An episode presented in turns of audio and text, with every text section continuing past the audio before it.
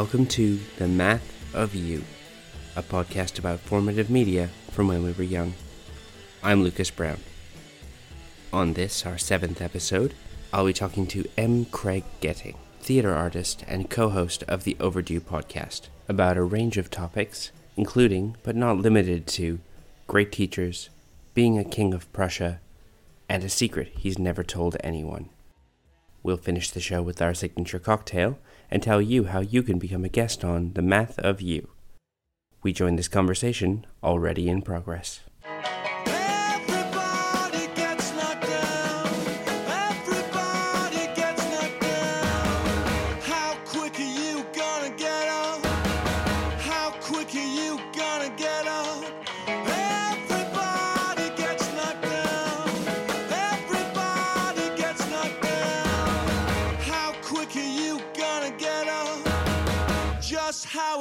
So, Craig, for people who may not know you, why don't you tell the world why you are, in the words of Chris Haley, a beautiful and unique snowflake? Did he say that about? Did Chris Haley say that about me? No, he says that about pe- guests on Oh. his podcast, and I've stolen Oh. his line. I, that's a good. I mean, great artist steal. I what do I do? I host a podcast called Overdue. That's like my primary internet claim to fame, and I am also a theater artist in Philadelphia, Pennsylvania. City of Brotherly Love. City of brotherly love, pretzels, cheesesteaks, and like a little chip on our shoulder about being the birthplace of America. And yes, we recognize New York City's two hours away, but why don't you hang out here for a little while? And there was that song about your streets. Which one? The song Streets of Philadelphia. Oh, This is going to be a fun unawares. podcast if you missed that one. yeah. Well, I was like, wait, I don't. I've never heard of the Fresh Prince theme referred to as the song about our streets. That's the only. That's the song I'm like prepared to talk about, in as much as I'm prepared to talk about anything. But there you go. That's cool. Apart from Philadelphia, where, where did you grow up? So I grew up just outside of Philly, actually about 20 minutes outside of Philly, in a town called King of Prussia, Pennsylvania. No. It's- you're, yep. No. It's it is three words, King of Prussia. Uh, the K is capitalized, the P is capitalized. We do King of Prussia doesn't have like it's not a municipal township. It is more of a postal declaration, I suppose, and a, and a like commercial district. It's technically the township is called Upper Merion, and I think there's a there's like a town council and whatever. King of Prussia is named after an inn. I was going to say, if you were going to say it's named after a king Well, of if- Prussia, Well, that's that's true. Frederick the Great. I don't know if he, how great he was, but he apparently, I think he was king during the re- of of Prussia during the Revolutionary War, and the story that I've been told is that during the war, so, so Valley Forge National Park in the United States is not far from King of Prussia. It like butts up against it. That's where Washington spent some really terrible winters with his soldiers before crossing the Delaware. And he would meet at this inn for, you know, planning meetings and stuff like that. And there were a bunch of Hessian soldiers and other uh, German and Prussian soldiers that were like working as mercenaries for the American forces, uh, for the colonies rather. So apparently they named the inn after, they just called it King of Prussia Inn uh, as an attempt to pander to these mercenaries. hey, y- y'all are kind of from here. You like things, right? uh-huh. Here, we, we named this after that dude who's in charge of you. That'll work, right? You know that guy you left a country to go and be a mercenary during the Revolutionary War? I'm sure you've got warm feelings about the monarch you've just like left. we've got like at this point where we've got help from the french like there's nothing no it's nothing about that. Um so they named it after him and then all of the mail in the area was going through that inn. So it was at some crossroads or whatever. So that became the name of the area. But yeah i grew up on the mean streets of kop um which has Everyone a hears big about mall. you know truth, truth of consequent, uh, truth or consequences, and they hear about all these cool names. I have never heard of King of Prussia, and it's kind of made my morning. Yeah, I'm happy to happy to help. We have a giant mall, uh, which is actually two malls crammed together. We also have a chip. I come from a lot of places that have chips on their shoulder. It is the largest mall in terms of retail square footage in America. That is an increasingly specific superlative. Well, because the Mall of America in Minne- in Minneapolis, Minnesota, is larger, but they have an aquarium in the basement and like a bunch of roller coasters inside. So Ah. we got we got more bang for your buck. I'm just picturing some dude with a tape measure going, "Hey, hey, hey, that ice rink does not count." Yeah, he was from. I bet he was from my town. Um, so I grew up there, and I didn't move around as a kid. I know a couple people, a couple of like my wife moved around as a kid. Um, a couple of good friends moved around when they were growing up, and I lived in the same house my entire life, and then went to school eight hours away for college, and then moved back, and then moved into Philadelphia. So it's kind of it's interesting that's a, that that is a formative experience that I know I lack because I know that in a variety of ways that that sh- shapes people. You know. Yeah, is the house still there, by the way? Yeah, my mom still lives there. It was it's pretty old. The first front of the house is like over 100 years old and was was part of a farmhouse and then it was tacked on as uh, other rooms were tacked on as it aged. But I I also wouldn't describe myself as like a King of Prussia townie. Like I I got out. You're not. You're not one of those Prussian princes.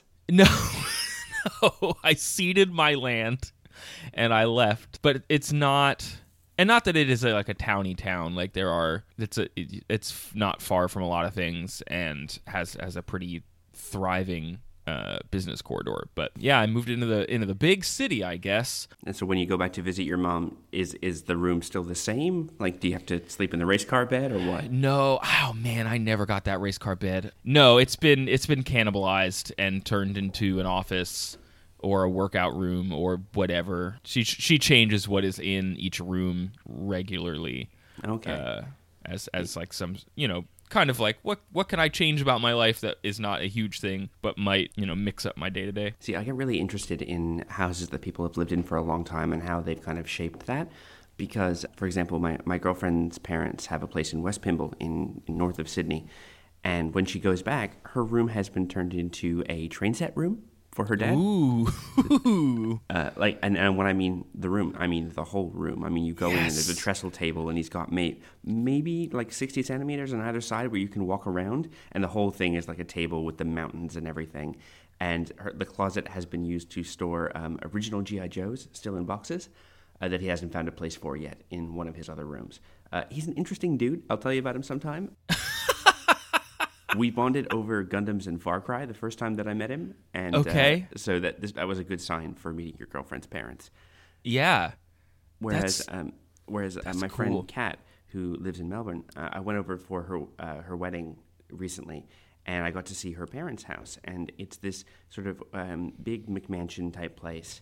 Mm-hmm. Uh, in the suburbs of Melbourne, and it's clearly been built up like to the edge of the block, and they've got a, a very nice kind of manicured front yard. And but you go inside, and everything in the house is white, like Yeah, yeah. like everything, like every surface, every shelf, every desk it's white.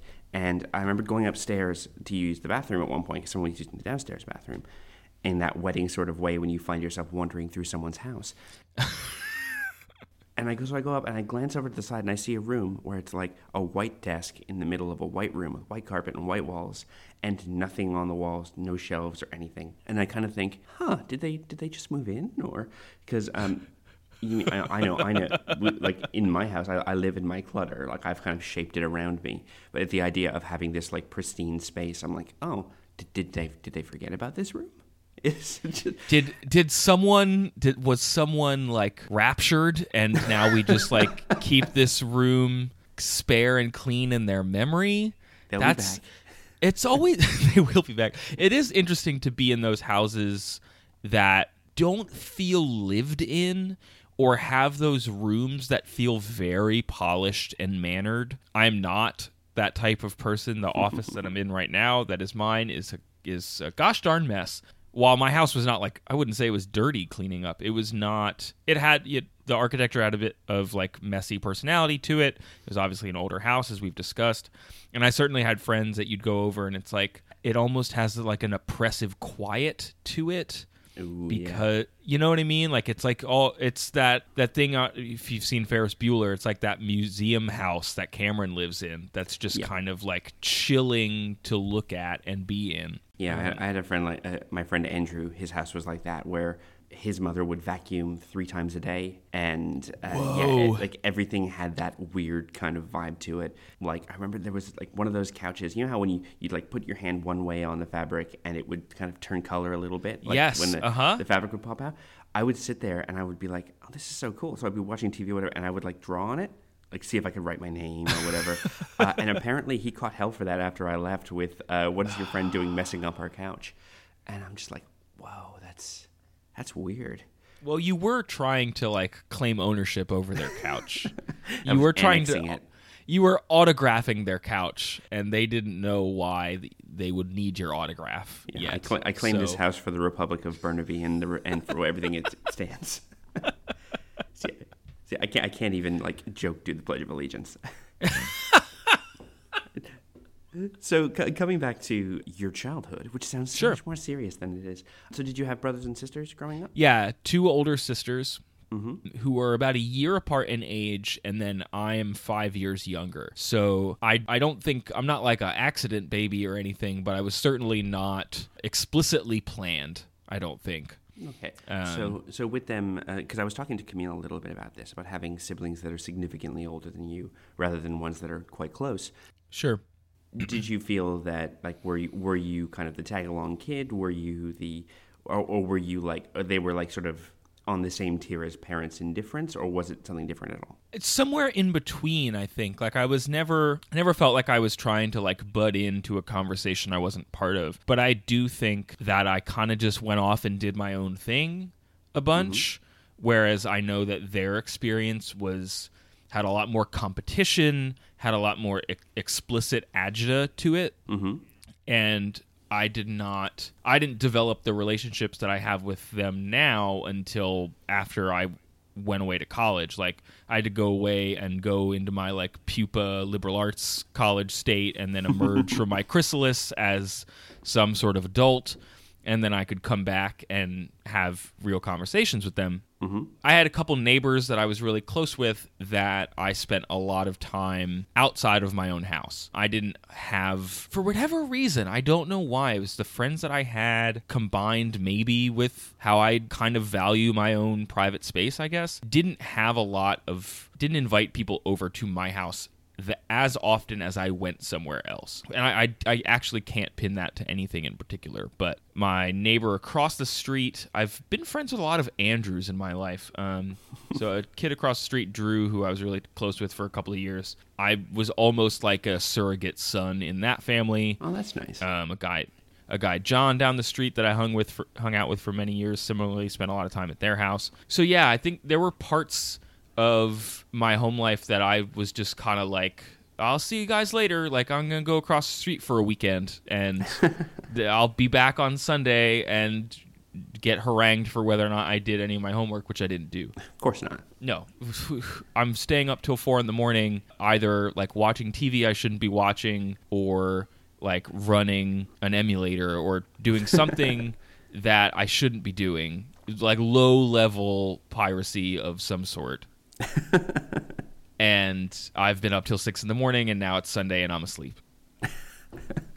but and then just kind of like ex- you know just existing. And then and then by the time I got to middle and high school I was doing a lot of I was finding reasons to be busy after school for various activities. Not that I was explicitly like had to get out of the house. I had a pretty good home life by all accounts. But I was always off either hanging out at someone else's house eating their food or hanging out at school As, as the kid who would drop in to other people's houses, what sort of kid was that? Like, give me give me an idea of what young Craig was like.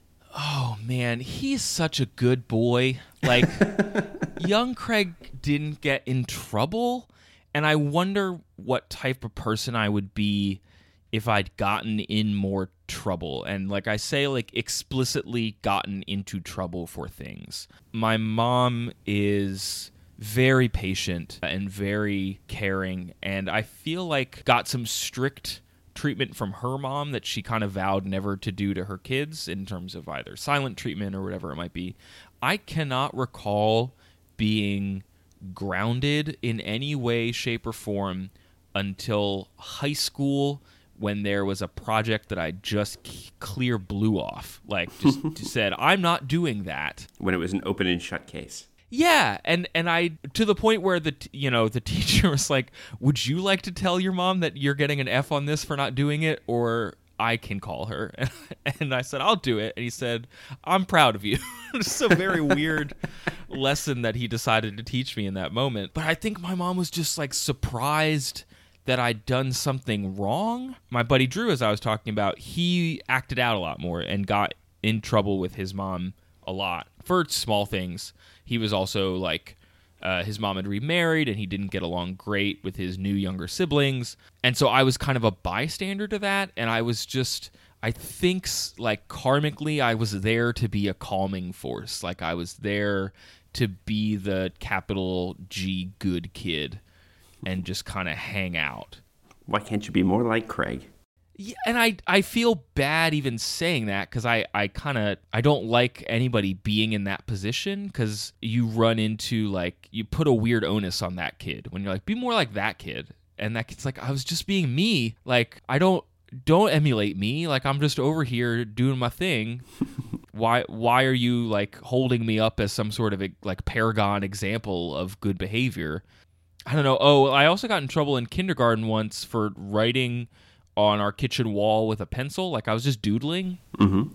And again, I think my mom was confused because she punished me by not letting me like write for fun for like a day. Wait, what? Like I, I'm. Like if I had to do homework, like that was one thing.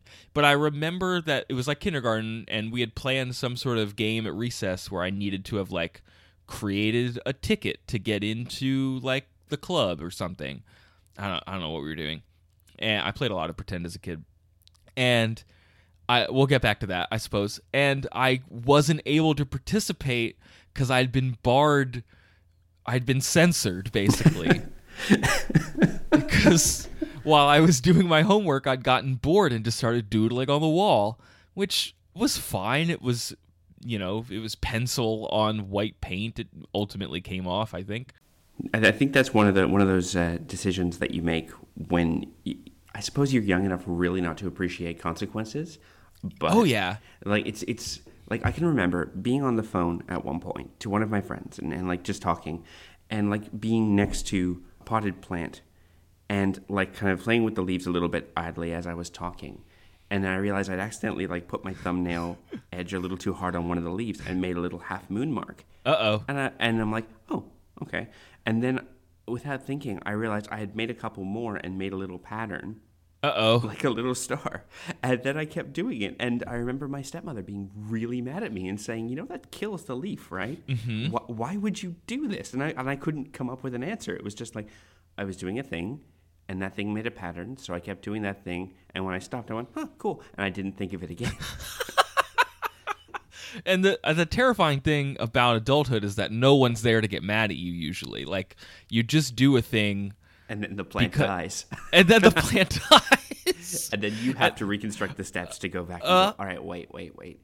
Oh yeah, Yeah, right. that was me. Oh, I've ruined that thing I bought. Interesting. So now, and then it's the equivalent of, oh right, yeah, I did sign up to that wine club six months Ah. ago for that tasting pack, and it came out just as I was paying off my next payment, and of something else, and that bounced, and then suddenly I have four dollars in the bank. Cool, cool story. bro. That that happened to me with a like a gym membership once where like oh, I those was are brutal. Yeah, Oh, they're so bad. And I was like subscribed to a gym and then my card there was something wrong with the bank one weekend where like anything I tried to do with my card that day was messed up and didn't work. Mm-hmm. And that was the day they were trying to bill me. And then I just never renewed. And I just said, No, I'm done, I guess. And three months went by before the gym was like, We would like some money, please. For like, but but I haven't exercised. I have not sweated, sir. re- like remember that time that the bank said no your gym membership's over i thought that's what how this worked and i still get emails from them not for the money but for like trying to sign up for it and i, I just it makes me mad And you're Uh, like, you you will not catch me again, sir. nope this is a honey I have learned this, your method. Yes, this this gym is some sort of honeypot for lazy people. I can't abide it. So, so, so coming back to uh, you mentioned you're you are a theater artist. Also, Oh, I was- yeah. I, I did appreciate that you said theater and not theater. Ooh. I am a theater artist. Uh, I think I have to turn in my card if I I don't have a card. I have to make I have to write one if I'm allowed 'cause to. Your, your pencil duties have been taken away your privileges. So, as and I have to turn it as- in. Yeah, go ahead. As a theater artist, um, were you like I, I have a particular person in mind when I think of the people who were in, in drama when I was in high school, or who yeah. got, in, got into improv or got into into theater as an occupation. Uh, how did you fit in to, to that scene? I mean, did you was it just something that you decided to do? Did you like fall into it, or was it something where you're like, no, I'm going to attempt to do this? Uh, I didn't.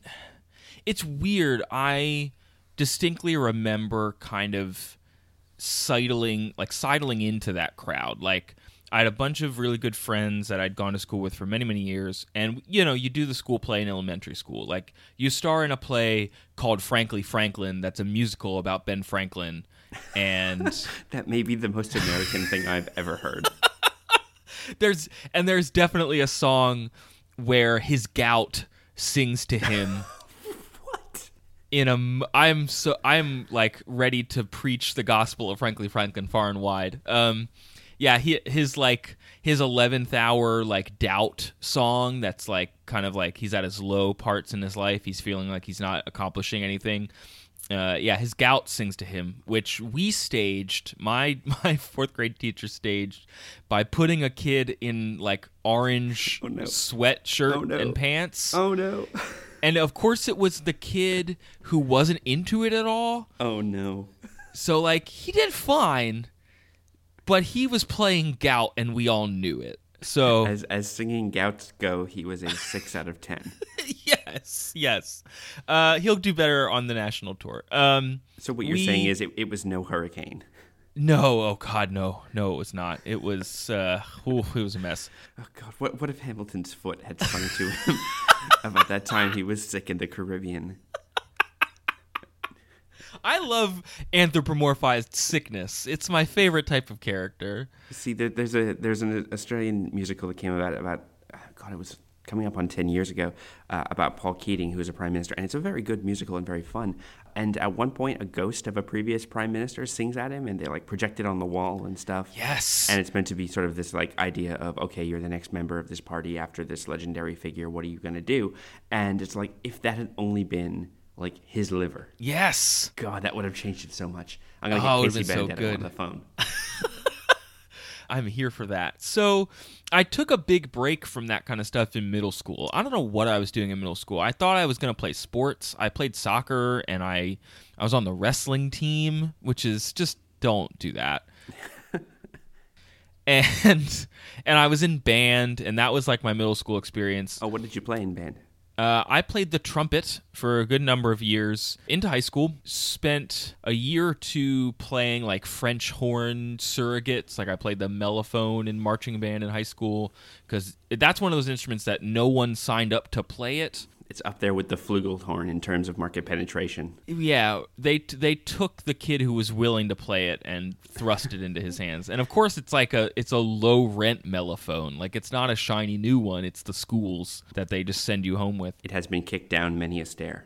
Yes, because no one understands it. It's like a trumpet with like elephantitis. It's a weird instrument. So I took a big break from well, break. I like didn't igno- didn't have any interest in acting or anything in middle school, and got back into it in high school because you know like a bunch of my friends were doing it and that was the thing and start you know was in a couple musicals not in any big parts whatsoever experimented with the like the summer theater camp thing for 2 years and then uh, arbitrarily I guess decided that I was going to pursue that in my college career after being in like a quasi professional. I don't think any of us got paid like straight play, like a like by Lanford Wilson. It was called Book of Days. Like it was an actual play play that I hadn't really done to that extent before, and that was that was a big like moment for me where I went up to one of the one of the directors afterwards and was like, I think I'm gonna keep doing this. This is fun. This is good. And they're like, Good luck. Have fun. See, whereas I'm, I'm sure I'm, I'm sure if I had that director on this podcast, it would be like, I remember when this kid came up to me and said that, you know, being in my play made him want to do this, and that really warmed my heart. And all I could say was, have fun. have fun. Good luck with that. And so I wasn't I don't think I was your stereotypical theater kid. Like my music my knowledge of musicals is really specific and spotty. What, what was your big one? Because I, I have an answer for this, but I'd like to hear yours first. So we did Damn Yankees in high school, so I have like a predilection to Cole Porter, but I don't know all of his stuff very well. I'm proud to say that the only thing I know about Damn Yankees is there's a Mystery Science Theater joke that refers to Van Damme and Van Damme in Van Damme Yankees. and I have looked for every opportunity to use that joke because it is such a good joke. Jean Claude Van Damme is a is a joke. He like not, and I don't mean that to disparage him. Like his existence begets jokes. So coming back to Cole Porter, yeah, it's coming back to Cole Porter, and that kind of jived with. I, I was also in, you know, I was in marching band, I was in concert band, I was in jazz band. So that Cole Porter kind of dovetailed with that. I fell down a rabbit hole of Jason Robert Brown musicals. The last five years being one that was like a really that was really big among the people that I was doing theater with in high school, so I kind of glommed on to that. But I and then like you go into college and it's like, "Oh, Wicked is happening. Oh, I saw The Lion King. That's a good show." But I, I'm not someone who can like quote Sondheim at you. I have a very passing acquaintance with anything Rodgers and Hammerstein. And so I'm this I, I recognize that like I kind of have gotten into it because of some people who now maybe don't even work in theater at all. And I just kind of stuck with it because it seemed interesting. I'm just thinking of it's like oh, oh you, the, the people who dared themselves to get tattoos, and then one went through and did it.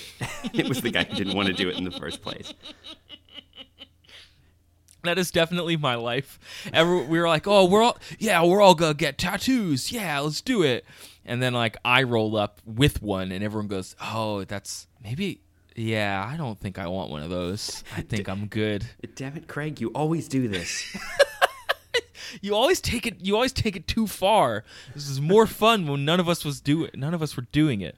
See, I was going to say my, my exam, example of the musical was that my mom would play the uh, cast recording of Les Mis on very long car trips, Oh, that's a good one. and yeah. because it and because it was a tape, you'd get to the end and it would just start over again. Mm. And uh, so it would be yeah, L- Loreena McKennitt, Tori Amos, Mary Chapin Carpenter, and Les Mis, and so it's one of those things where as a kid you don't even think about it. You're just you sing along because if you know the words, you sing along. Yes. And it was only when I got to university that I was going, wait, okay, so there are people who actually like do this on the regular. It's not just people who have been in cars with their mom. It's like, you know, the fact that I was hanging out with people who did musical theater and were like, oh, you know, talking about the the viewpoints within the different songs and these things. And I'm listening to it going, oh yeah, maybe I should, you know, look into this a little more. Yes. Uh, although I did only get to see Les Mis, um, was it last year or the year before last? oh wow. and and it was one of those things where my girlfriend actually got tickets to it as a present for me for our anniversary and i was so happy like it was you know 14th revival touring company in australia but i had those songs so deeply embedded in my head that i was listening to it and i'm going okay i know where the change happens i know okay you're doing something a little different here and oh it's different because there's actual staging and you have to you know keep your breath going as you're running around and stuff and uh, it was it was great like i loved it and then I told my mom, who had originally got get me this bug, and I said, "Oh, you know, I finally went and saw it." And she went, "Oh, wait, did I take you to see that when you know when you were in university?" I'm like, "No, no, you took my sister, and you, you two went in Toronto. I wasn't invited." And she went, "I was sure you were there." No, mom, I wasn't. Don't under don't undercut my transcendent experience of finally singing this thing that I've been hearing since I was ten. No, I was sure I brought you. No, you didn't. You took me to Beauty and the Beast. Which is a it's a fine show. I I, I bought a T-shirt you know, that had the logo there you on go. it, and it was a really comfy shirt. But I was embarrassed to wear it to school because Yeah. Beauty and the Beast was sorry, I know this is an outdated term was a girls Disney Disney movie at the time. At the time, it certainly was. Yes, I think I think now we can kind of look back on the Menken years and with a with a some fondness and wishing that they were that they were still with us because those were some those were some good years. Lion King was a formative experience for me. That was I saw that play I saw that musical twice while I was in high school. Once in Toronto Um, young Simba asked Mufasa what he was talking about at one point, which Hey, I was Hey, hey, hey. Talk, talking about. as a high schooler, I was not prepared for that experience. And then Dad, saw it what are again. you talking about? uh, saw it God, again. Simba of Degrassi Street. Yeah, yeah, it was really weird when all when all the hockey players came out. Um, and then I saw it on Broadway, and it was it's astonishing. It's it's a really powerful piece of theater, even if you're like familiar with the film. Like it is very theatrical and well executed. Well, I imagine from it, just from a technical standpoint, I mean, it'd be Yeah. just- it's super complicated. Yeah, and and it's a shame that kind of the the Spider-Man stuff and other issues Oh, have Jesus, I'd kind of that.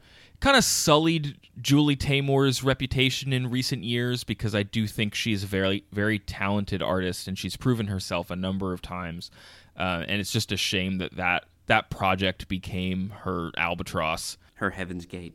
Yeah.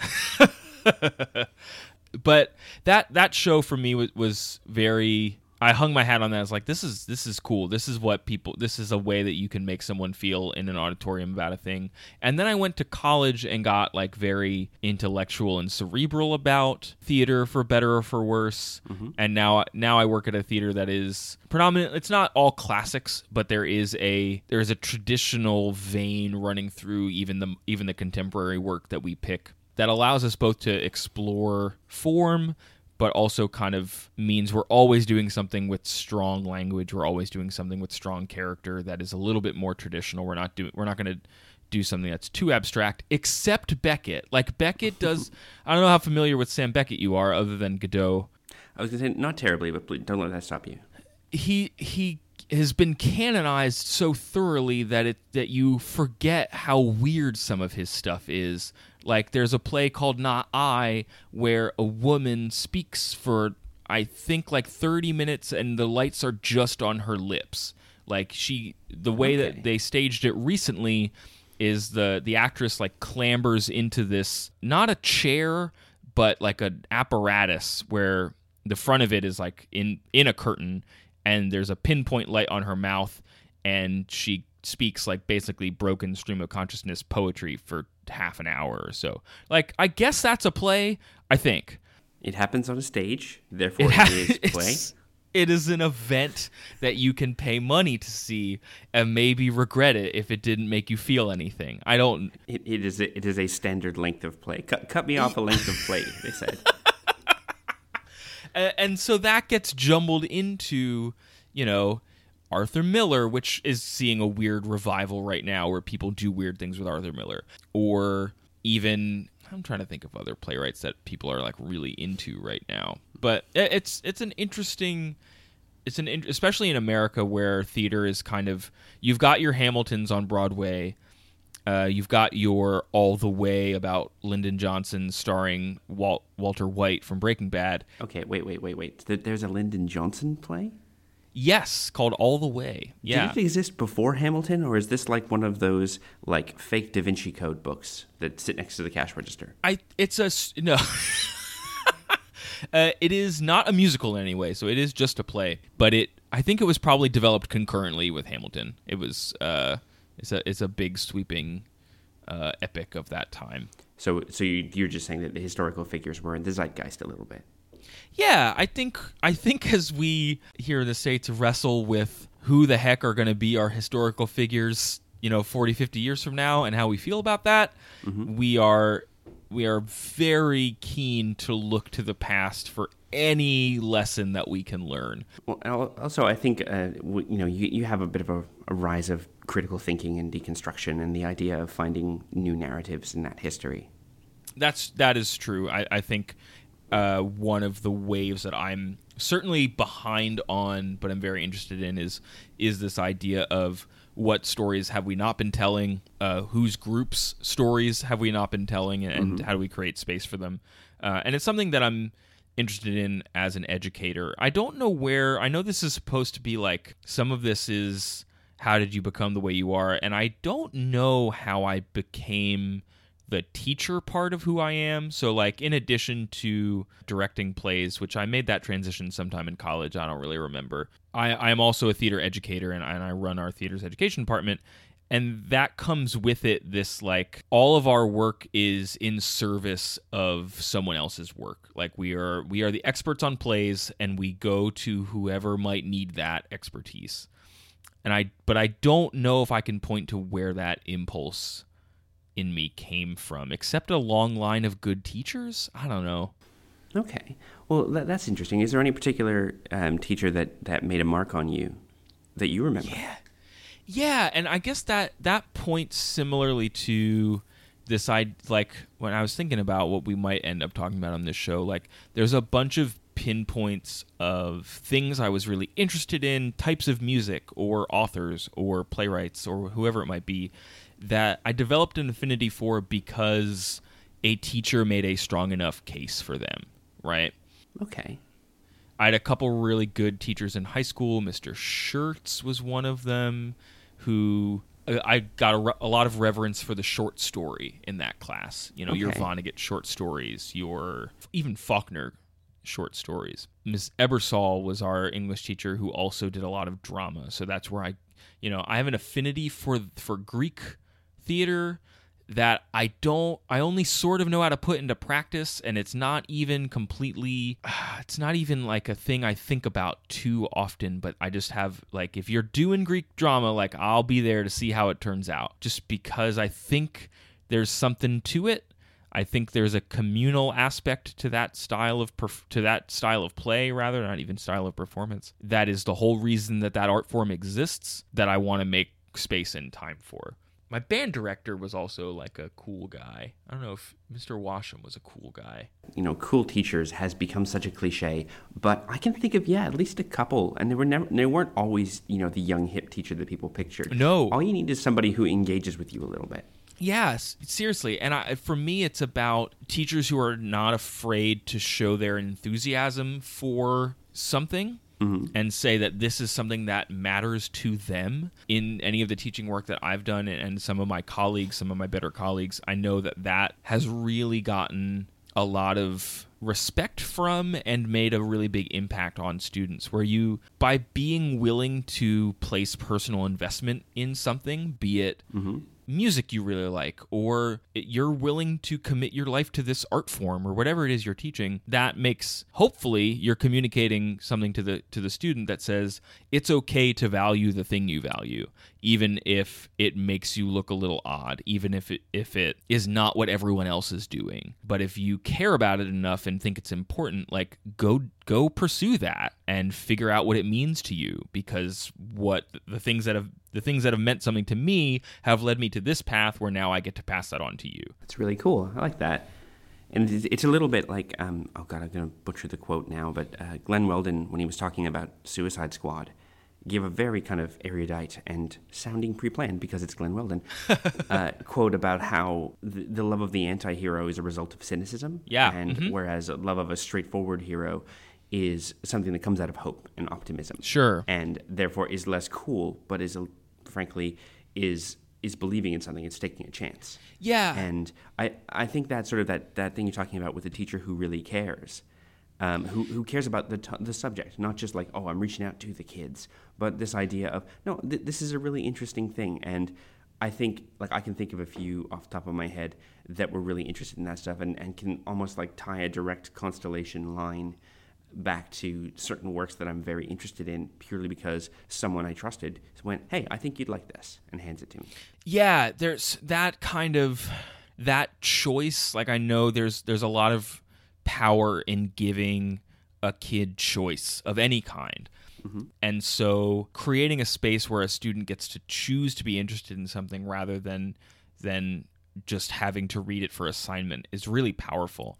Um I, I distinctly remember like so I think it was eighth grade our class had to read either Fahrenheit 451 or Lord of the Flies. I think I ended up reading both just because. And hmm. and I still have a very fond I mean those books are not things to like read and feel good about the world, but but I Which, do which do you really like, burning books or killing killing kids with glasses? Because I'm Yeah. good for either. I'm good for. What about dystopian futures that are really eerie when you read it today, or the one where all the kids killed each other? That's which one do you like more? Do you want to see your future political spectrum, or do you want to see your playground right now? God, some of that stuff in Fahrenheit 451, I read it mm, seven or eight years ago as a reread, and like all the stuff where the walls are giant TVs that you get to participate in mm-hmm. is like some Twitch stream nonsense that's happening right now. It's Twitch plays Pokemon, but you know, with the world. Yeah, like the whole thing where like his wife gets to like recite lines in the soap opera that's on her like wall television mm-hmm. so that she can participate in it is crazy. They refer to the clamshells or whatever that she wear like the little like or earbuds that she wears. And I saw all the Apple news last week that had all of those wireless earbuds in them. And it gets a little wally when you think about it that way. Mm-hmm. So yeah, that that book is scary. I, I know how you feel. A couple years ago, um, I bought a new Kindle that came with a whole bunch of free books, and I got 1984. And over Christmas, I was like, you know, I'm gonna sit down and read 1984 because I never actually have read it. And I'm like, this is interesting for the first two thirds, and now I just want, I just, I just want to go lay down. Oh God. Yeah. Oh God. Oh. Yeah, and Yeah, then, and- and looking and looking back at it now at the two minute hate and going, oh yeah, politics, huh? Yeah, those are those books that you read them in school and you they're abstracted. It's you're you're thinking about the themes, you're you're figuring out how plots and characters are delivered by an author and then you're passing vocabulary tests. And then you read them as an adult and they're just terrifying. Like because when you were reading them before there was nothing at stake except your grades and now your mortgage is at stake also like nuclear war or whatever it might be also that year i, kind of i know I, I want to talk about this is i was given the book by my mom i was given ender's game by my mom so I, I was listening to one of your earlier shows and you you said you have no no great affection for the expanded star wars universe which is fine mm-hmm. uh, it's, it's a very hit I've, or I've- miss affair I've seen it. I've seen people die on that hill, and I've decided I am not going to be one of those people. so I it's it's a messy messy hill but so i was reading a lot of those in middle school and that's fine whatever Would you get uh, like Splinter in the Mind's Eye? Like, what did you go into? the the jedi academy trilogy Okay. The young jedi tril- like series of books was was a lot i spent a whole summer reading those i also spent a lot of time reading the what a, what equates to nonfiction in that universe Okay. where you're where like i have the big book of star wars ships Yep, and yep. it's written as if it were a real encyclopedia about real things As someone who bought the Star Trek technical manual at a yard sale, Yes. uh, I feel okay. Okay. Uh huh. So I'm I'm jamming on that for most of middle school, and then my mom gives like hands me Ender's Game for like Christmas and says, "I thought you might like this. Here, it has a spaceship on it. Here you go." And little did I know that that would be like a huge book for me. I have a signed copy of that book Oh wow. from Orson Scott Card. My friend got it for me for my birthday. I am a third child. Like that's a big part of Ender Wiggin. like he's a third nice. child. And and like I read the entire speaker series, which Oh, is very very good until it gets crazy. Yep. I read I read most of the like the Ender Shadow series and then bounced off it cuz it got weird also. Um, sh- short side note: uh, I ended up reading. Yeah, I read, read Ender Shadow as well, and my digital ebook copy had a weird typo where Uh-oh. every time they wanted to write arms, they wrote anus. No. yes. So it'll be like Bean pushed himself into the corner, laid his head upon his anus, and fell asleep. T- talk awful. about breaking suspension of disbelief. Terrible. And then you have to do that mental find replace for the rest of the book. yeah, and especially because like no. he would be pulling himself through tunnels, and so he he um he hooked, on, hooked onto a bar and used the strength of his anus to pull himself. out. No. Yep. There's that what okay, I also I will go on the record and say that I think Ender's Shadow, while it may be an interesting book in its own right, cheapens Ender's Game. That's one of the parallel novels that I cannot get behind. Yeah, uh, it- it's because just that you know it assigns all of Ender's cool actions to. Oh yeah, it was secretly Bean manipulating Oh, things. oh, oh Bean was just playing fancy football with all of Battle Academy or whatever and like made this stuff happen behind his back and so all of the qualities about Ender are like irrelevant because this super genius orphan kid did it all himself.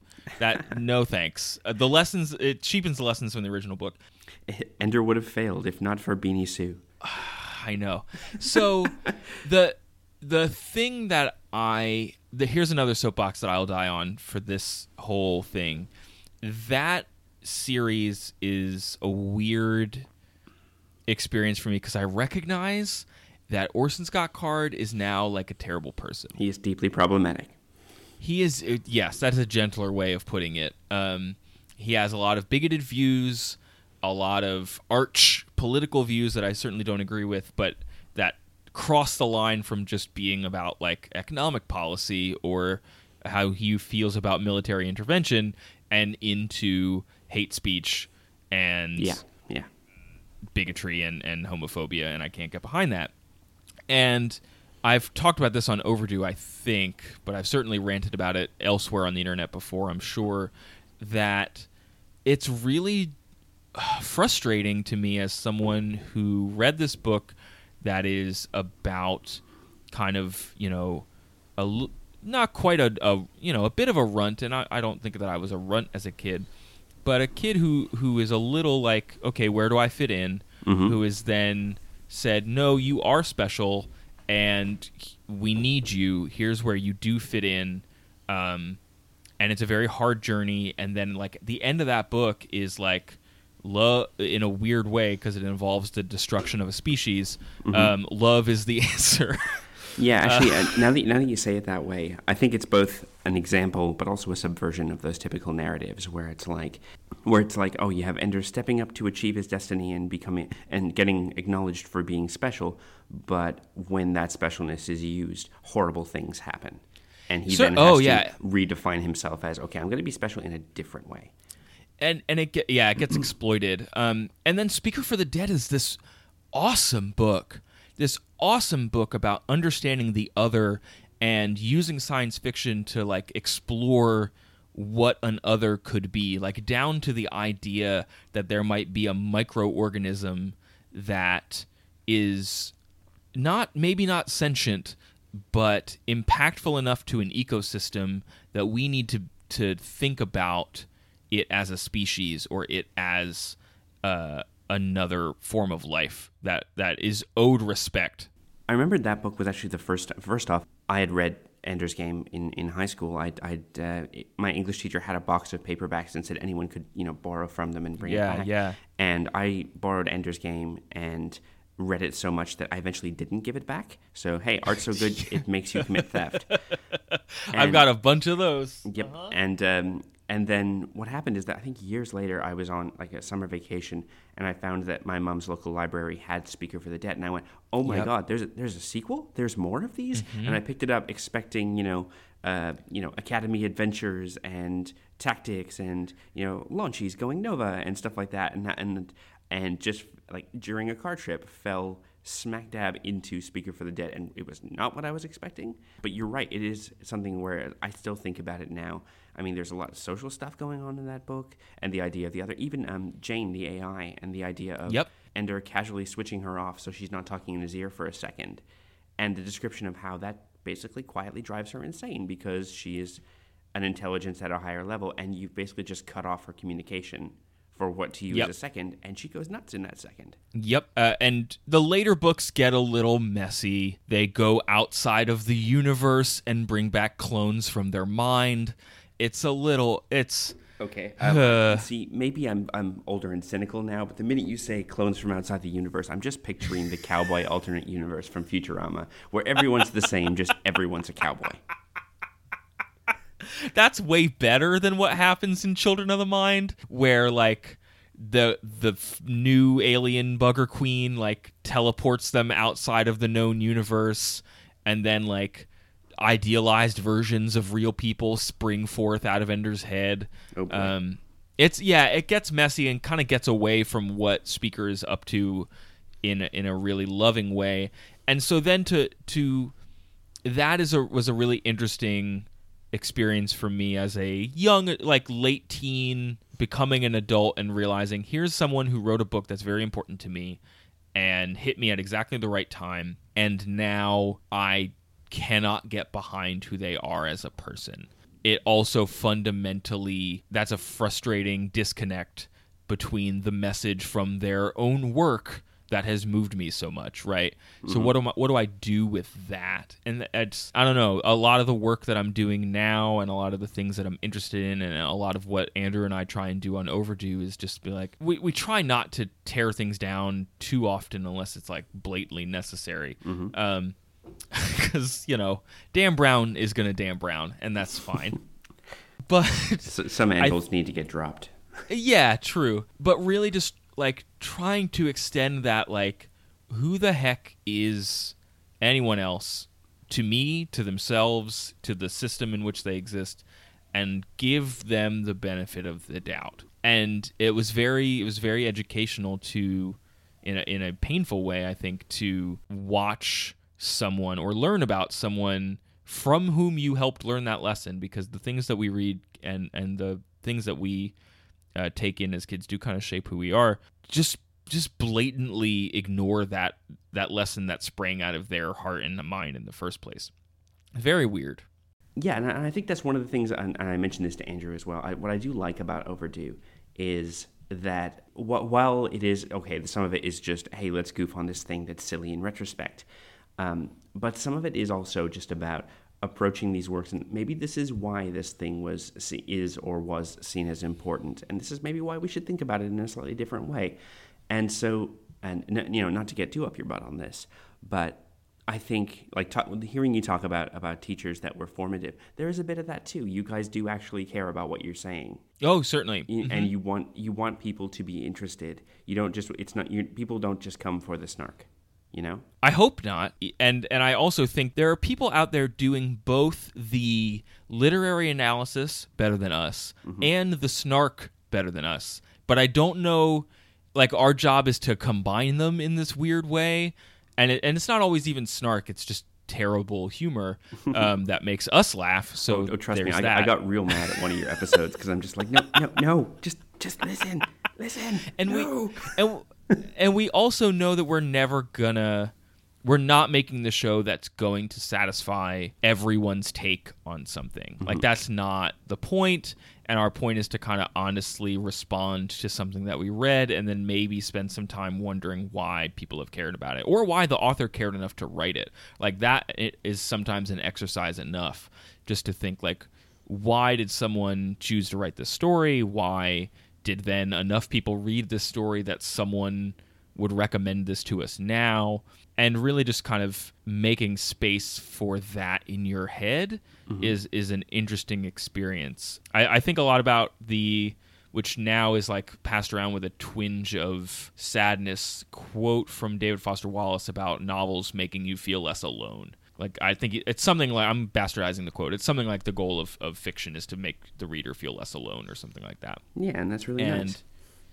and of course like that is coming from an author who later took his own life and there's a mm. lot of complications about that. And if you can you can do a reading of his work that ends in that act or you can do a reading of his work that is someone's explicitly fighting that act or you could just read his work and just take it for what it is. And, i don't know that we ever pick any one of those paths specifically for the authors that we talk about but it, it is certainly something we're thinking about. Um yeah and i guess that yeah i guess that does relate to a lot of the teachers i've had because I, I can point to like specific works that i'm at least curious about or things that i'm interested in because of various teachers that i've had. I still remember weird anecdotes from middle school teachers. Like i remember the time that my geometry teacher like climbed up a like he walked up a wall once as a joke. Okay, so Like your he did- geometry teacher was in fact what was it, Danny Kaye or Yeah. he did a like you are he did a like you kids are driving me up the wall bit. oh my oh my And, god that was a pun. Oh, that's yes. genius. And like planted his hands on his heavy desk and then like walked his feet up the wall. And he was way too old to be doing this. I don't know. And I don't know how he survived it, but good for him. it's Teachers good. are interesting. I am mindful a little bit of the time, but I am going to take a sharp left turn because Please you do. specifically asked me before we started the show Uh-huh. to ask you about the Internet Wrestling League. Oh boy. Ne- never have I had a teaser question that piqued my interest so much. This okay, this might cover a lot of ground that I expected us to talk about. So this is good.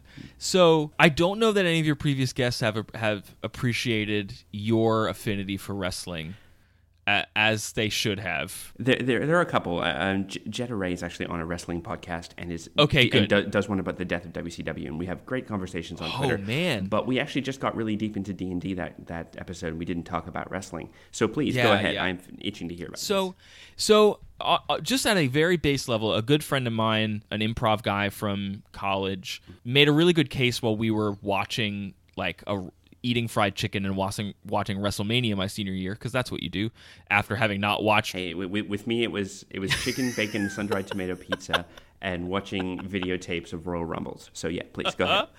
after having not watched wrestling for like 10 years like that's the thing is i, I don't follow it week in and week out i really couldn't name most of the people actually wrestling now if they're under the age of 40 uh, but it was a huge part of me up and of like my media experience up until like sixth or seventh grade.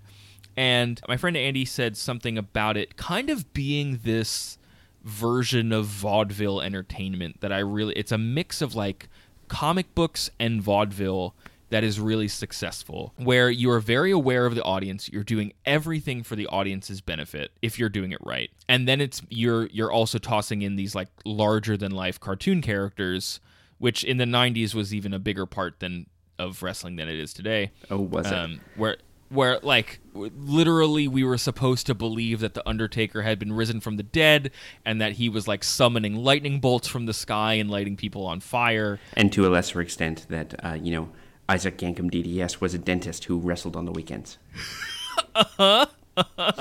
or that sergeant slaughter was now actually like working for the middle east and had defected Hey, Sergeant Slaughter was he a GI real- Joe before that, and then he defected, which made the hurt even worse. he came out of the cartoon, became a real man, and then defected. It was painful. Or that the Sting, or that Sting was not just a man with like he changed into the Crow, Yeah, the movie surfer dude, and- personified. and he, he got his heart broken so bad because Sting is the dumbest man in wrestling. He trusts too many bad guys, and he got his heart broken so bad that he hung out in the rafters with a baseball bat and would like swing at people, and if they didn't flinch, then they were good guys. I just appreciate that like they were willing to just graft a whole movie franchise onto him and never explicitly acknowledge oh it. Oh my god, I'm so Like, they- going to link you to the greatest podcast in the history of our sport, where they talk about the time that RoboCop saved Sting, like real RoboCop, like not even like zero numbers filed off, but it was a tie-in. Also, Chucky made fun of Rick Steiner once. It- I it- think I remember. Yeah, I think I remember that. Um, the thing is, what you've been saying really dovetails. Uh, there's a guy named Mike Quackenbush, which take a moment to appreciate that name. That's a great name. And uh, he he runs a company called Chikara, Chikara Pro, and I've heard of I've heard of Chikara. Oh, okay. Yeah, because the thing is, they are like the whole point of Chikara is that it's for fun. Yep. You must have fun. That is the rule for the live shows, and that is the rule for the content. Mm-hmm. And because they are stepping away from this is a real sport and we have to be serious about this, you get a ridiculous, over the top characters like there's a trio of ants. Yes. There's worker ant and soldier ant and fire ant. Yes. And then when they expand uh, the colony, they get the equivalent of the GI Joe Action Force, where you get things No. like missile assault ant. And What? then it's revealed that missile assault ant was really a person named Missile Assault Man, no. uh, and he rebelled against the colony. And all the ants talk in Pokemon speak, so he all he says is Miss, Missile Assault Ant. Wrestling is the dumbest. It's amazing. There's also uh, a an entire wrestler based off of the Walt Simonson Thunder Frog uh, storyline in Thor, where he is he is Thor, but he is also a frog, and he hangs out with Oleg the Usurper and Princess Kimberly, the princess who can save herself. Which, Love it. which It's led to so this, dumb. this beautiful moment where I think it was Princess Kimberly, and this story has been told many times, uh, but where Princess Kimberly is locked in a submission hold, and a little kid stands up in the front row and yells, "She can save herself!" And my my cold heart like broke into five pieces that day. That's amazing. And thing is, the entire, Oh. and Mike Mike Quackenbush gave a very um, he was on the Art of Wrestling podcast with Colt Cabana, which is a very good podcast. Okay. Uh, and he gave this very impassioned speech about how wrestling is performance art, and he goes through it in the little way that Yeah. the way you did, where it's like you know it's performance art in a way that a lot of performance art is not. In that there is physical impact, you can reach out and touch the wrestlers. It is actually happening there in front of you, and while it is recorded, if you're there, it's an experience that is not to be replicated. And the only way I can really solidify this argument in my own experience is that I a couple of years ago I went to Japan for the first time. Oh, wow. Uh, my girlfriend's a quarter Japanese and can speak Japanese, so I got kind of the less touristy vibe, which is great. oh, good, good. I always recommend traveling with a native speaker. I've done that through Germany and through Japan, and it's so much of a better experience than being a tourist. I imagine. I, all I said was, all right, look, I, I don't know anything about Tokyo. I mean, I can read a guidebook and say, oh, I'd love to go to this temple or I'd love to go to this store. Uh, but really, what I want to see is I want to see some pro wrestling. Yes. And I knew that there was no way I could get into like an NJPW show. Um, I, there's no way I could get into all these things. But Dragon Gate is this very high impact, very athletic, like lots of flippity stuff and Uh-huh. like strong strikes. And we were able to get into the Korakuen Hall, fourth row, for something like the equivalent of $65.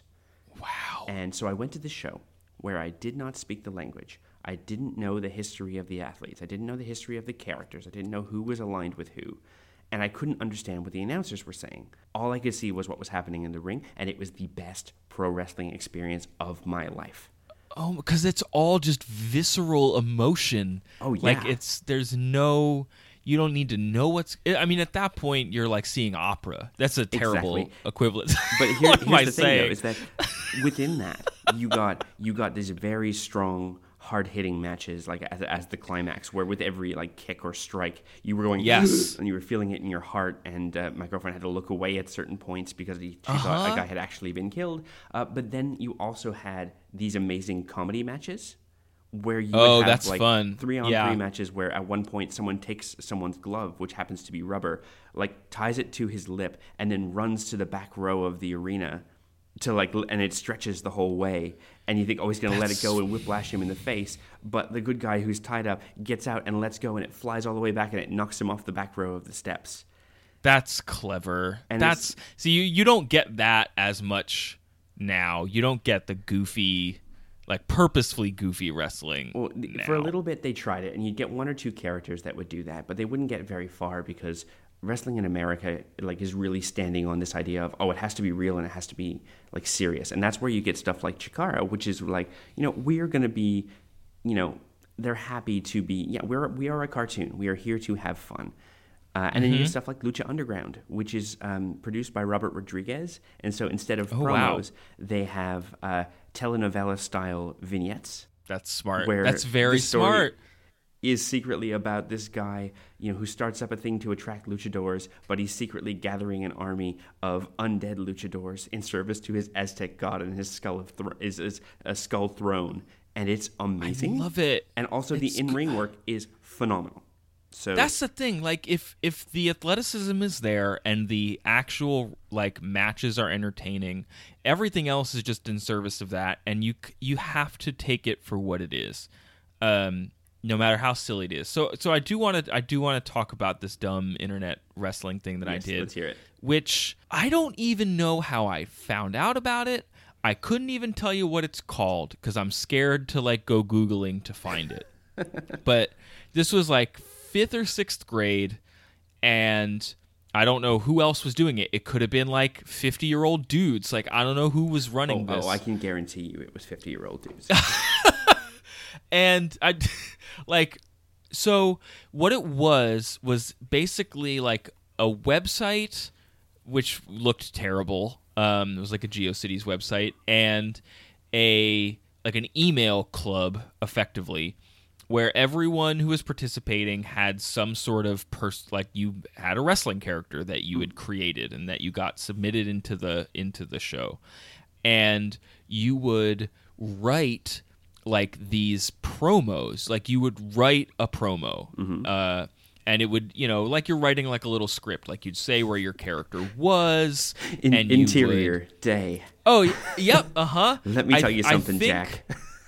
so I think I, I was listening as as someone who's really pleasant and generally an enthusiast for things. You might be surprised to find that I listened to a lot of metal as a kid, and I think I was like attempting to be angry about it, and it never really took.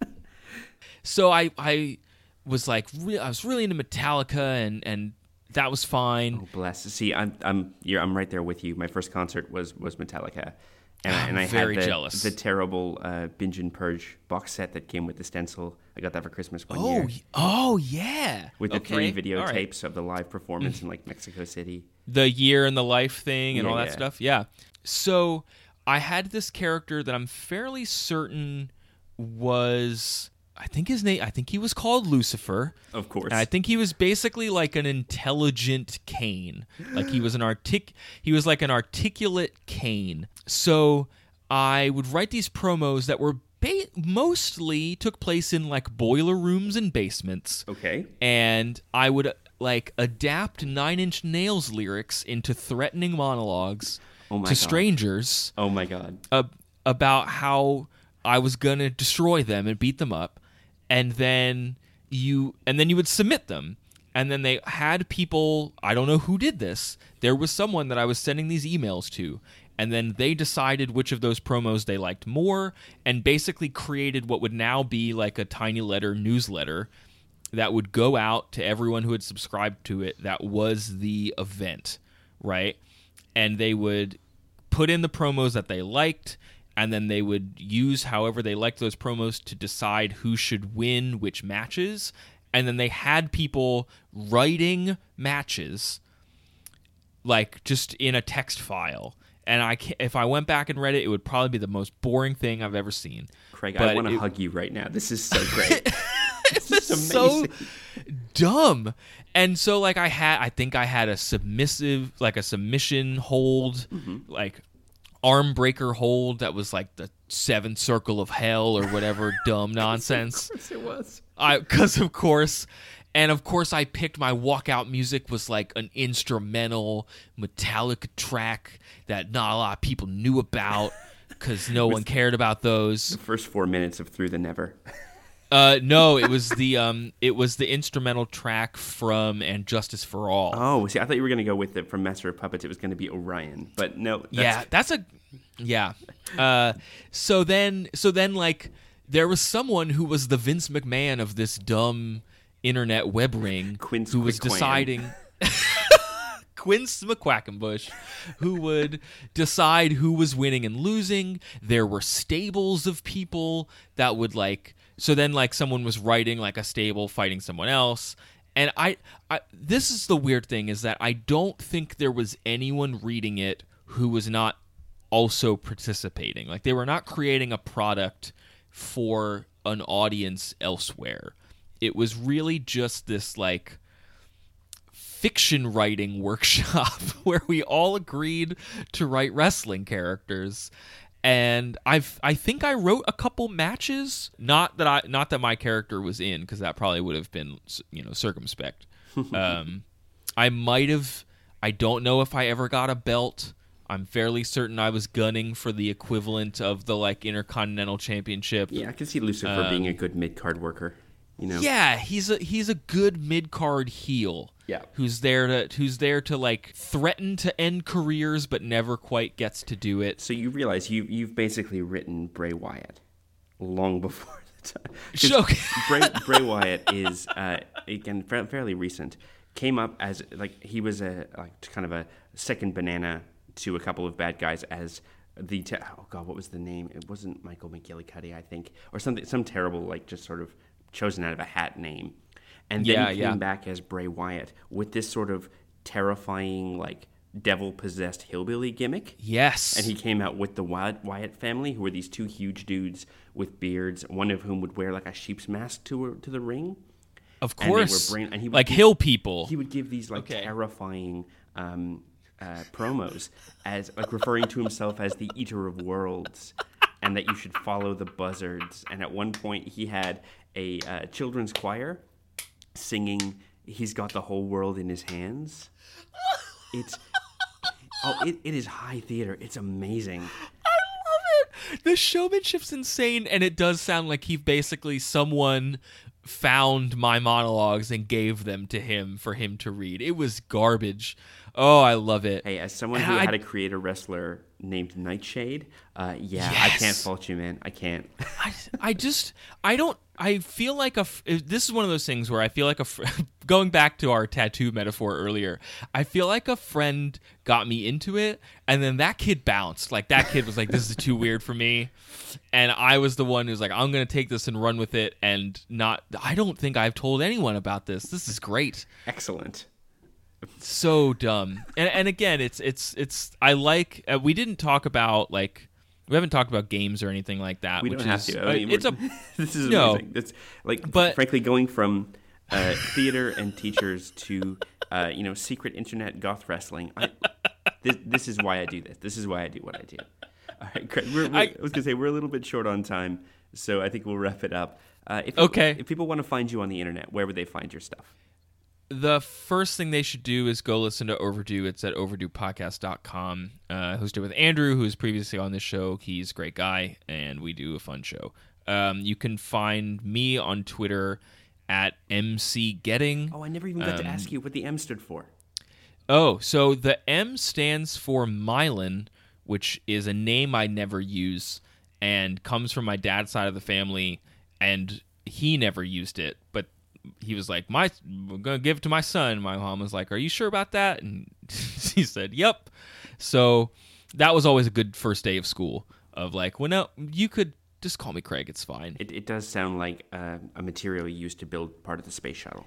Well, uh, yes, it's that, and it's spelled like the Italian city of Milan. Oh, no. And it's a, and it's a Czech, it's a Czechoslovakian name. So it's like there's no good way to come at that name if you've never encountered it before.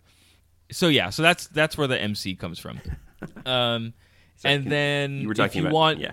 So go ahead. yeah, and if you're interested at all in Philadelphia theater and you're in the area, um, you can go to lanterntheater.org and, and see uh, the work that I do there.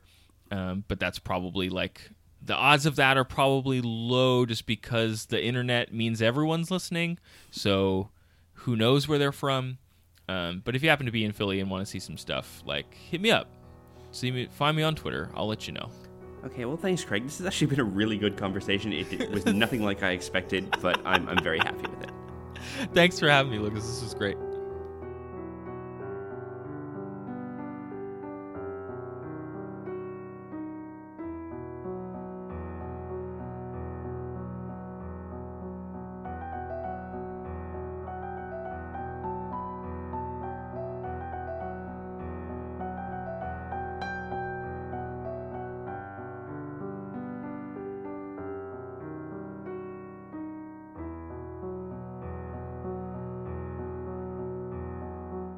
Thanks to M. Craig Getting for his time.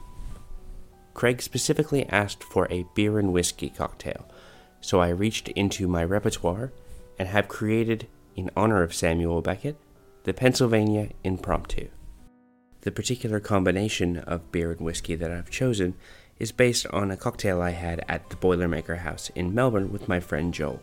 You can look around and find your own combinations of beer and whiskey, however, I would recommend some experimentation, as getting the right combination can be difficult. You might want to check out the Boilermaker section of your local bar's menu for some ideas. In this case, I've used Jameson's Irish Whiskey Cask Mates, which is a, an Irish whiskey aged in stout barrels. For the beer, I've used a Feral Brewery Sly Fox, which is a summer ale, but feel free to experiment on your own. In a shaker with ice, combine two ounces of whiskey, three quarters of an ounce of fresh squeezed lemon juice, one quarter ounce of simple syrup, one tablespoon of orange marmalade, two dashes of orange bitters, shake vigorously for 30 seconds, and strain into a large glass. Top up with two ounces of the beer of your choice. Share with a doppelganger or a phantom that echoes the haunting quality of memory and nostalgia. Enjoy!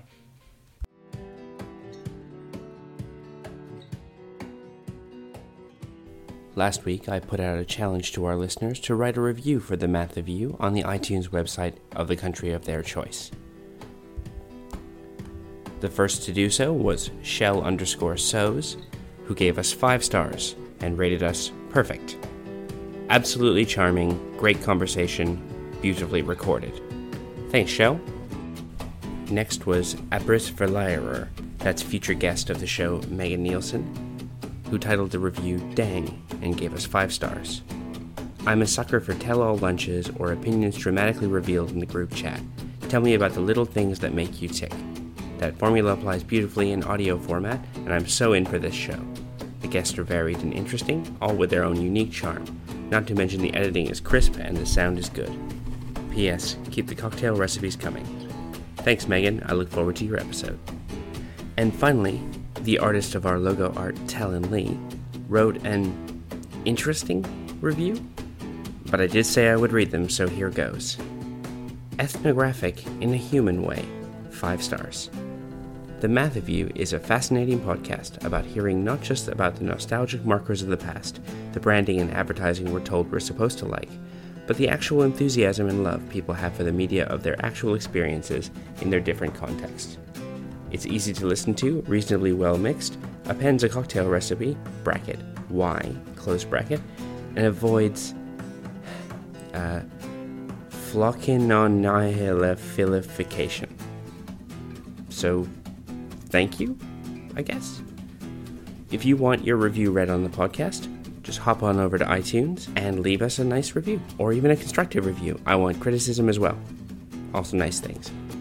But do so, and if you're in a different country than Australia or the US, let me know and I'll check out those places as well.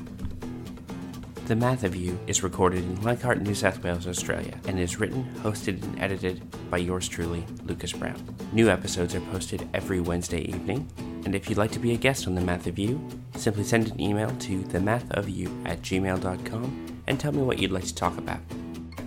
You can follow the show on Twitter at The Math of You, and you can follow my wacky adventures at Lokified, L O K I F I E D, on Twitter and Instagram, or Lokified82 on Snapchat.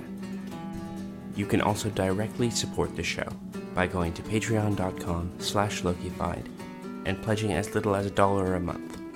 We've got some great rewards, and I would really, really appreciate it. Next week, I'll be talking to writer and podcaster Kathryn VanArendonk co-host of Appointment Television, about serialized television and how deprivation can lead to critical thought.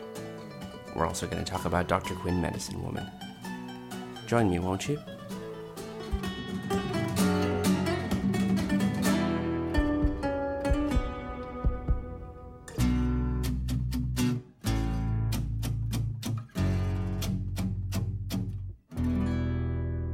there this is how my brain works there's like weird i don't know if your brain does this but i have like i guess it's the equivalent of a soapbox but i have the weirdest things to have soapboxes about so in teenage mutant ninja turtles 2 the film Yes, you have Um, my attention. yes there is Secret of the Ooze, yes. Secret. Okay, the ooze plays a pivotal role, right? Uh-huh. Now, uh, if you recall from the first film, Shredder is knocked off of a building Mm-hmm. into a garbage compactor Yep, and squished. and squished, and they're like, "Okay, great, Shredder's dead." Now Shredder comes back. He survived somehow. Mm-hmm. He becomes Super Shredder, which is really just the wrestler Kevin Nash in a to say, Shredder he, turns, he turns into Diesel. he turns into Diesel, and uh, he is defeated by like a wooden boat dock that just falls on him, Uh-huh. and he's actually dead. And there's for what I've always found that mm, unsatisfying. that normal shredder could be could survive a garbage truck and super shredder like some logs fell on him and he's like i'm done guys i'm out Is, is this in fact some sort of magic dock?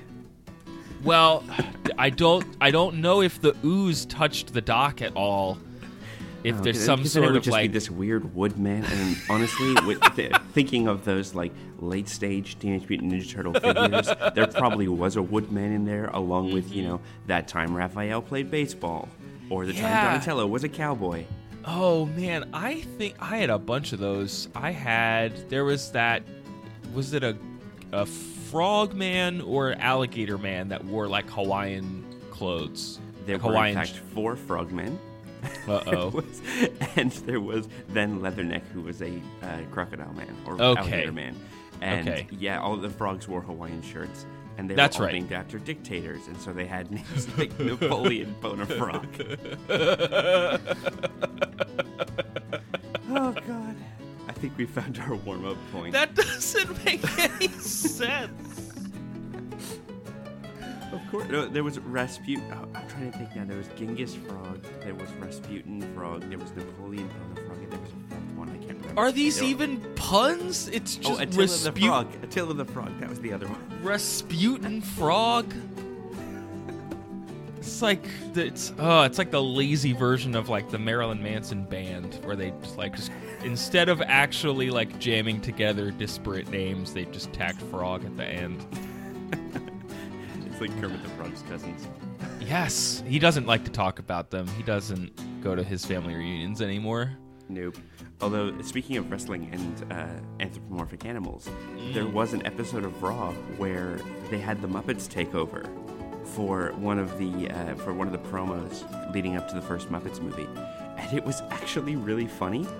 Like they had they had the Muppets interacting with the wrestlers who are equally as cartoony as the Muppets. Oh yeah, And um, at one point, Beaker is being menaced by a couple of bad guy wrestlers and is run off by Seamus, whose primary identifying characteristic is that he's extremely pale, extremely large, and has like a bright red beard and flat top. Mm-hmm. And so he comes over and he scares off the bad guys and turns in a menacing way to Beaker, who is cowering and then basically like hugs him and says, "Hey man, how's it going? Uh, are I'll see you at the family reunion, right?" And I'm like, that, "That's decent. That's oh come on." For when your when your level of like when your bar is that low for humor, it's like you know what. That's actually well thought out. Someone looked at this real, actual person and went, "You know what? You do look like someone cosplaying Beaker So- as like so- you know Tom of Finland Beaker." So like they're they're the conversation between Vince McMahon and like the head of the Muppets. So Make sure you bring the Beekman one. He looks like Seamus. Don't forget I you Beekman to imply that Beaker is in fact an offshoot of an Irish wrestling family. Why did he? Why did Vince McMahon become who he is? Why did that happen? Because if he didn't, it w- he would probably would have destroyed all life as we know it. Yes, he's yeah. He's a, he's an ambitious one. Yeah, that's cheap. well. He's already done that number a number of times. There's that. You know he's he's past eighty now. That's dumb. That's really dumb. He should die in the ring.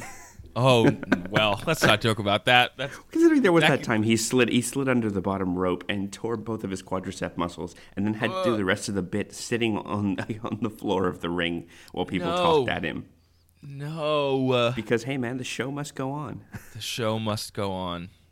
Oh my And- god. And on that note, Craig, for those people who may not know you, why don't you give it one more? Craig, for people who may not know you, why don't you tell the world why you are? Yeah, one more read. it doesn't laughing too hard. Huh.